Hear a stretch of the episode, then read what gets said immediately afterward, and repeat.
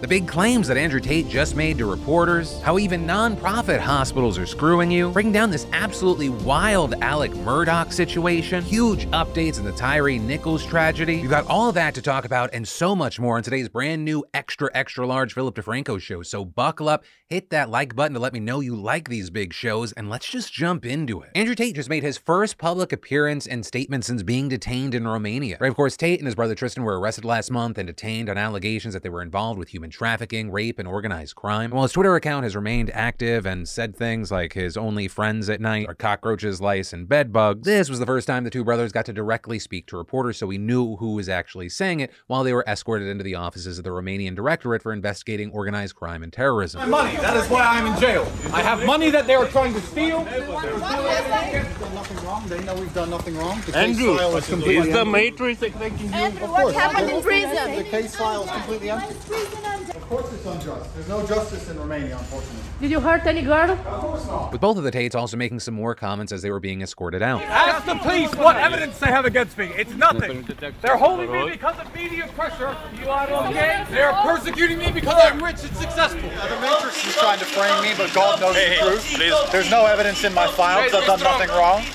Everybody knows I'm innocent. But as far as what actually happens next in this case, uh, you have the Tate brothers set to remain in detention until at least late February. And that after a judge extended their detention by 30 days last Friday. The Tates, of course, appealing both their initial detention and the seizure of their assets from their compound, but both have been rejected. But for now, we're going to have to wait to see what comes from these investigations, as well as what happens at the end of the 30 days. And then, all five cops involved in the death of Tyre Nichols have now been charged with second degree murder, which is notably short of the first degree that his family demanded, but also far more likely they would actually be able to get a conviction. Along with those charges, we're seeing charges for aggravated assault, aggravated kidnapping, official misconduct, and official oppression. They've also all been arrested and sent to county jail, with Memphis's police chief promising to release the body cam footage from the violent traffic stop between Tyre and those cops in the coming days. Like I said yesterday, I do not know what the reaction's going to be because the, the description of what's on that video is horrific. So horrible, the response was widely condemned even by their own police force, which fired them a week after Tyre died. Or Tyre's family saying the video showed him being beaten like a human pinata. And of course, there is more to come, but since we talked about this yesterday, I wanted to make sure that I provided an update today. And then Trump's getting his Facebook and Instagram back. Right, two years after he was banned from both platforms, you know, the, the small matter of inciting a whole ass violent insurrection. Meta announcing yesterday that yes, they are reinstating him, with the company saying in a blog post that the suspensions would be lifted in the coming weeks, but with new guardrails in place to deter repeat offenses. Specifically, Meta saying that because of Trump's violations of its community standards, he will face heightened penalties for repeat offenses under new protocols for public figures whose accounts are reinstated from suspensions related to civil unrest. And adding that in the event that Mr. Trump posts further violating content, the content will be removed and he will be suspended for between one month and two years, depending on the severity of the violation. The company also stated its updated protocols address content that doesn't violate its community standards, but, quote,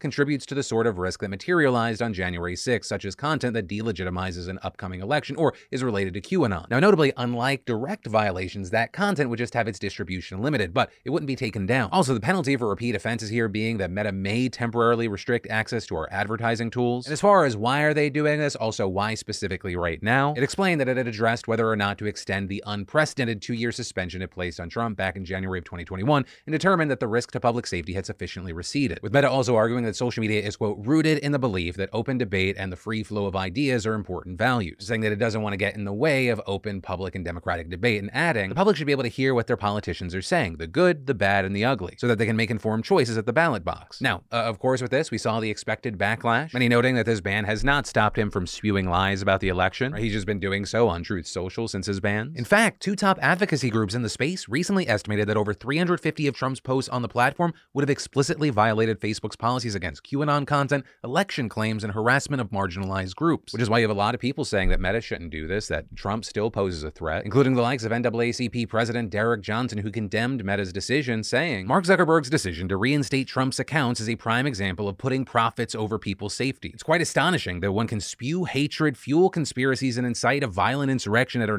nation's building, and Mark Zuckerberg still believes that is not enough to remove someone from his platform. This was also echoed by other experts who argue this isn't just a US thing, saying this will have worldwide ramifications because it shows authoritarian leaders that they can manipulate Facebook to their will. But also, of course, on the other side, you have plenty of Trump supporters and conservatives cheering on this move, saying that this is a win for free speech, saying this shouldn't have happened in the first place and it should not happen again in the future. And that's something Trump himself himself also hit on in a post on Truth Social where he claimed that Facebook had lost billions of dollars both removing and reinstating him and adding, such a thing should never happen to a sitting president or anybody else who is not deserving of retribution. With this going on to praise Truth Social. And so actually with that, you have people going, well, is he actually going to go back to Facebook and Instagram? He hasn't gone back to Twitter yet, right? Elon Musk reinstated him a while ago. And personally, I think the answer is really fucking obvious. Of course he will go back at some point. Or you have places like Axios noting, hey, if Trump goes back, you know, it sends a signal to investors of Truth Social that he's not confident in the company. The only things that Donald Trump cares about is Donald Trump and winning. Why would he not use those tools? Why would he not use those platforms where he has millions and millions of followers? Because at the same time, he'll be able to use his presence there as a way to get even more people over to Truth Social, or at least that can at least be the smokescreen to justify why he's going back. I just can't imagine a world where he doesn't take advantage of this. But hey, that's a story, and we'll have to wait to see how things play out. And I mean that both in what is Trump going to do and also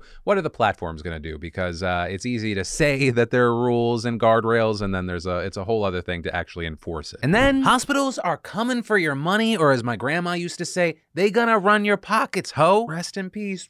Granny D. But you're gonna say, Phil, that's not anything new. I'm scared to get in an ambulance because I'd almost rather die than be in debt forever. Also, if this sounds extremely alien to you, welcome to America. But it's the specifics of this story that matter because not all hospitals are equal, or at least they're not supposed to be. Right? Because as it turns out, a Times investigation found that nonprofit hospitals are divesting themselves of their charitable roots in favor of more profitable pursuits. So you might not know this, but around half of the nation's hospitals are nonprofits, meaning that they're getting those juicy benefits like a billion dollar tax break. However, like Uncle Ben said, with great tax breaks comes great responsibility. In exchange for these massive, massive tax breaks, the IRS requires these nonprofit hospitals to provide services like free care to the poor to better their communities. But as it turns out, Providence, one of the largest chains of nonprofit hospitals, they didn't like that idea of not squeezing every single dime out of every sick or injured person. So they actually made a detailed playbook for their staff on how to pressure patients into paying. And if that didn't work and they still didn't pay, Providence reportedly would send debt collectors after them, meaning that poorer patients are now saddled with medical debt that they simply can't afford and shouldn't have in the first place, which is directly contradictory to Providence's founding principle, steadfast in serving all, especially those who are poor and vulnerable. Just to fully frame this properly, Providence was started by a group of nuns who wanted to help poor people, and right now they're reportedly sitting on $10 billion of investments, which by the way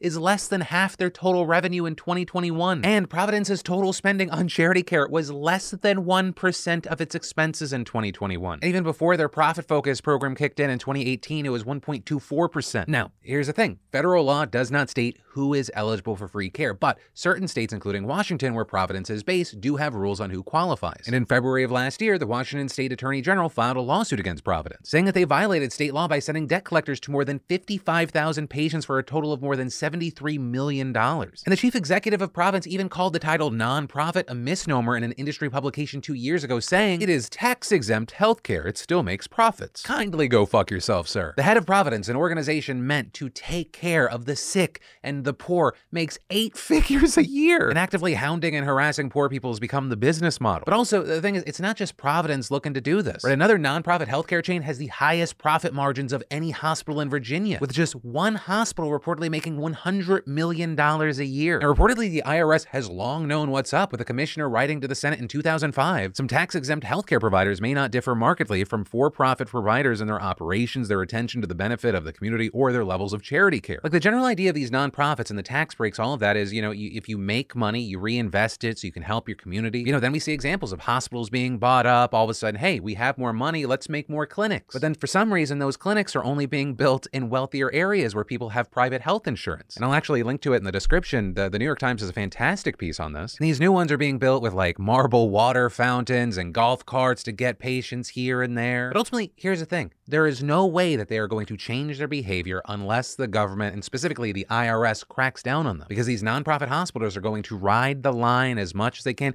and even go past the line and then afterwards, you know, pay fees if they actually get held accountable. And even though we do see instances of that happening, largely they're not held accountable. But like I said, if you want to dive even further in this, uh, I'll link to it down below. But this is also something that on this show, we're going to talk about more in the future. And then with basketball, hockey, the NFL playoffs, and concerts all in full swing, there's always an event for everyone, and you're not going to want to miss out. Which is why I want to take a quick second to thank a fantastic sponsor of today's show, SeatGeek. With over 28 million downloads, SeatGeek is the number one rated ticketing app. You know, living in LA, I'm going to Rams, Chargers, Lakers games, hitting up a Kings game, a comedy show, going to Pantages because I love musicals. Don't hate. You know, there's just so many events I can enjoy with my wife or the kids or some friends. And SeatGeek is absolutely my go-to, especially because SeatGeek wants to make sure that you're getting a good deal. So when you're on the app, look for the green dots. Green means good deal, red means bad. And every ticket is backed by their buyer guarantee. And SeatGeek is the only site that lets you return your tickets ahead of the event with swaps. And don't worry, I got the hookup for you. Use code Phil for $20 off tickets as SeatGeek. That's $20 off your first purchase with promo code Phil. So make sure you click that link in the description to download the app. And then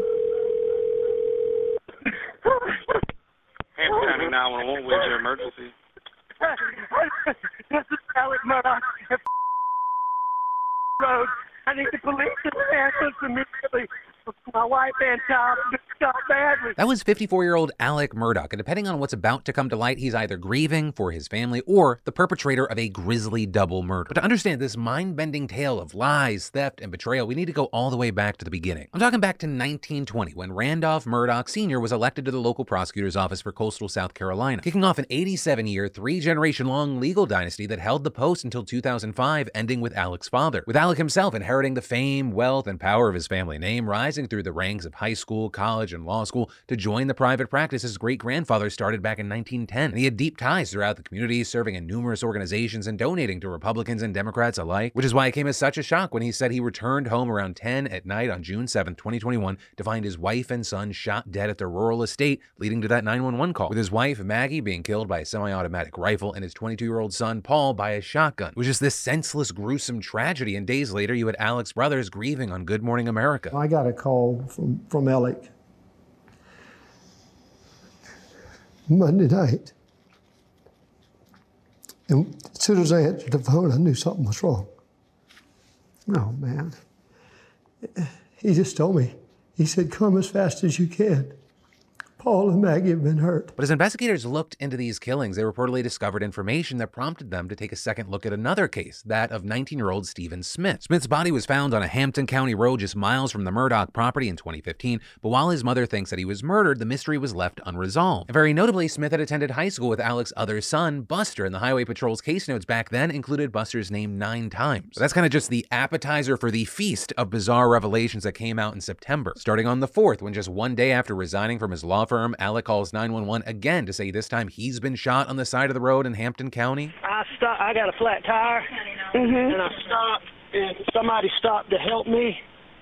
And when I turned my back, they tried to shoot me. He was then taken to a hospital and treated for a superficial gunshot wound to the head, according to the police. But suspicions were already raised before he even got off the road because a bystander also called 911 saying that they saw him laying on the ground covered in blood and waving his hands around, but then adding, He looks but it kind of looks like a setup. and they appear to be onto something there because just days later, Alec admitted to staging the whole thing with a former client, giving him the gun and paying him to kill the ex lawyer so that Buster would collect about $10 million in life insurance. Meanwhile, Alec announces that he's entering rehab for an opioid addiction. Then his law firm claims that he only resigned after it was discovered he embezzled funds from the firm and its clients. The police then open an investigation into the death of Gloria Satterfield, the Murdaugh family housekeeper and nanny for over 20 years. She died in a so called trip and fall accident at the Murdaugh home in 2018. And while there doesn't appear to be any indication of foul play right now, what happened afterward is another issue. Because you have Satterfield children suing Alec for allegedly stealing money from them. With that relating to a settlement over the $500,000 wrongful death claim that her kids said was never paid out. But then we're still not done because at the same time, Alec gets slapped with another lawsuit related to an incident in 2019. This when a boat that he owned crashed into a bridge with his son Paul and five others on board, killing 19 year old Mallory Beach. Paul there getting indicted for boating under the influence and causing death with the crash, to which he pled not guilty. But now this new lawsuit alleges Alec actually tried to orchestrate a cover up and blame someone else, with a nurse saying that she witnessed Alec telling crash survivors not to speak to the authorities about what had happened. Now keep in mind, everything I just told you, from Alec having himself shot in the head to the theft and mysterious deaths, all came tumbling out into the spotlight over the course of just a month. And with it came an avalanche of indictments with charges ranging from computer crimes and money laundering to criminal conspiracy and forgery, with a total amount allegedly defrauded from his victims reaching nearly $8.5 million. But still, none of that even touches the focus of this story. That being in July of last year, the final biggest indictment indictment came down on Alec, and that being the murder of his wife and son. Because you see, their deaths appear just as strange as the others haunting the Murdaugh family. Right? Earlier that night, Alec reportedly called his wife Maggie and asked her to meet him at the estate to see his father before he died, which he did a few days later. According to a law enforcement source, she initially balked, proposing that they meet at the hospital instead, but eventually she agreed. And on the way to the property, she allegedly messaged a friend saying her husband's behavior felt fishy and adding he's up to something. You also have prosecutors claiming that there's evidence putting Alec at the crime scene around 8:44 the night of the murder, which could definitely be damning because it falls within the window of time that the killings might have happened, and Alec didn't make his 911 call until 10:07 p.m. Moreover, several sources say that he and Maggie had hit a rough patch in their marriage, with one saying behind the black ties and fancy dresses were miserable people. Though his legal defense argues that Alec had no problems with his family and that he was with his dementia-ridden mother and her caretaker on the night of the killings. But here's one of the key things: even if the prosecution has a strong case here, some worry that Alec's immense influence in the state is going to impede a fair trial. With just one glaring reminder of that power coming when a portrait of his grandfather hanging in the courtroom reportedly had to be taken down. And then in jury selection, one person after another had to be excluded because they're a cousin of Alec, they've been to his house parties, they've worked at his law firm, and so on. So finding jurors who hadn't heard of Alec or the case was almost impossible. But the trial is now finally underway this week with more than 250 potential witnesses lined up. And among those, you have Alec's only surviving son, his brothers, and his wife's sister. And as for the alleged motive here, prosecutors claim that he killed his family to win public sympathy before his financial crimes came out. And to back that up, they're expected to unveil evidence including Google records and a Snapchat taken by Paul minutes before he was shot. But yeah, for this story, you're gonna have to buckle up. It's gonna take some time. This is expected to go on for a few weeks at least. Murdaugh, if he's convicted, faces 30 years to life in prison. We'll have to wait to see what comes out next. And then from that, I'd like to take a second to thank a sponsor of today's show, Grammarly. Communication is key in any job, whether you're communicating through emails, Slack, Discord, or whatever. And writing doesn't need to be your job, but good communication is important to help build strong relationships and get your projects moving forward. Sounding unconfident, indecisive, or even passive aggressive can hold you back professionally and hurt your team's productivity. And by downloading Grammarly and upgrading to Grammarly Premium, you get access to their premium tone rewrite suggestions that can help you with your tone and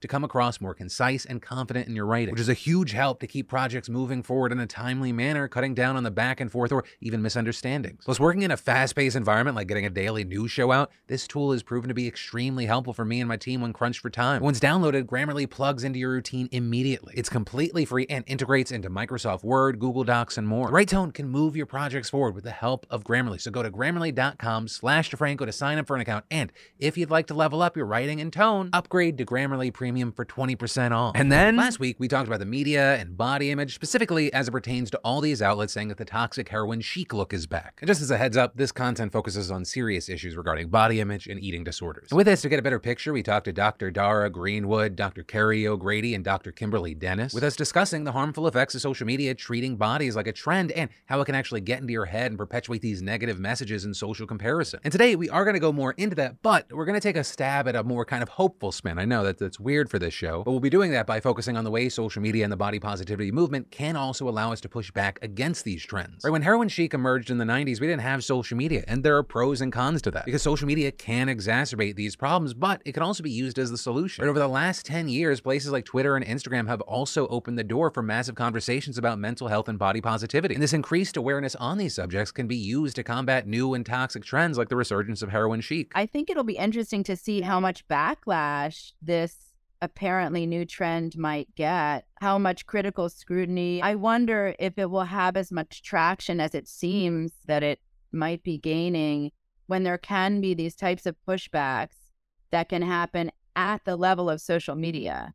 So I think it'll be interesting to see where the relative distribution is on kind of following this trend and supporting this trend versus kind of, you know, fighting against it or pointing out how problematic it is. And it's something we've already started to see happen, right? If you look at tweets referencing heroin chic and other related trends, you'll find a ton of people calling it out for its toxicity, trying to mitigate the danger that it could pose to another generation. And then when it comes to the Kardashians, who we referenced last week for being a major face for this problem, perpetuating unachievable standards, their new Hulu series actually faced tons of backlash after people made it clear, hey, we're not going to watch this because of the obsessive way they talk about weight loss and thinness. Right? On that show, viewers are essentially watching them deal with their own insecurities in real time, but the way that they deal with it is harmful for those watching. And the cultural response to that can actually influence whether or not they continue spreading this kind of negative body talk. We forget that these people are humans too who could who very apparently have problems with their own bodies and the way that they view their bodies and the pressure that society puts on their bodies. And so they project that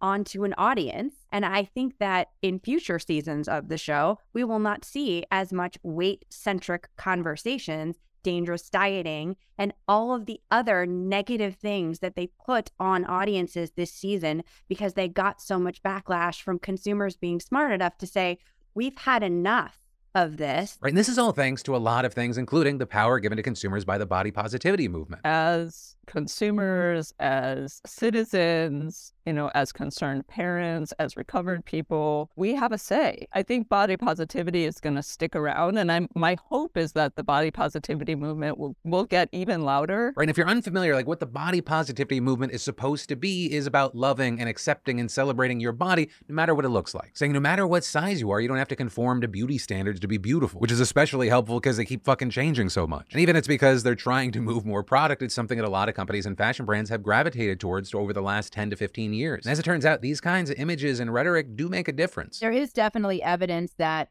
um, body positivity and kind of expanded imagery, expanded diversity of body and, and beauty ideals is beneficial and important. But that also doesn't mean that the problem's fully solved, right? If it did, we wouldn't be talking about it on the show. There have been limitations in its influence and impact, and even with the core of its message. Even some of the body positivity work can still keep people focused on their bodies and still focused on the value of appearance, you know, love the body you have and you're beautiful no matter what. It's like, but the punchline is still beauty and there's still this relentless emphasis on beauty. And so you'll also see headlines either critiquing body positivity or even just shifting to body neutrality, which that essentially means accepting and respecting your body over loving it, right? Prioritizing what your body does and its functions over its looks. Right? You don't have to love or hate your body, you just try to accept it and feel neutral about it. With the belief being that it can take away some of the pressures that some might feel. And a key thing for many is it takes appearance out of the focus. When we stop focusing on image so much, we get to a body neutral and I love the body neutral movement because it really works with whatever body you have and how to take care of it from a medical perspective, a mental perspective, and just an overall wellness perspective. Right. A lot of these terms we just didn't have in our vocabulary back in the 90s. We definitely didn't have this kind of discourse and narratives around this to ground us. And I will say, well, I personally can kind of like eye roll at the overcomplicated way that, you know, we talk about certain things. I can't really do that here because I have so many fucking complicated feelings when it comes to, to weight and health and uh, the visuals and how I feel about my body. Which is why, you know, I think it's important we have these conversations, but also I want to use this opportunity to say, hey, there are support groups for those in recovery recovery, for people who are struggling, where you can connect with people who understand you and you don't have to feel alone. I think that social is actually much more beneficial to use as a support community for people who are going through the same things you are. There's also a really educational component of self compassion on social media. So it's not all negative. There are places that can actually lift people up. I know, seems unheard of, but where other people from all around the world can say, hey, I've been there too. Let me help. And I will say personally with this story, I, I don't know if, if torn is the right word, but I, uh, I'm not fully locked in on anything. Personally, I respect the idea of, of body neutrality, and it probably just speaks to I need to work on myself a lot more, but I don't know how to accomplish that. And I know everyone is different, different approaches work for different people. Some gravitate towards body positivity, some to body neutrality. This is just where I'm at and how I feel. Because, and I'll, I'll probably get shit from a, a, number of different people because nuance and, and people trying to figure things out in public, eh, that usually doesn't go over well. But like with my health journey, there are a number of factors at play. I'm also, I, I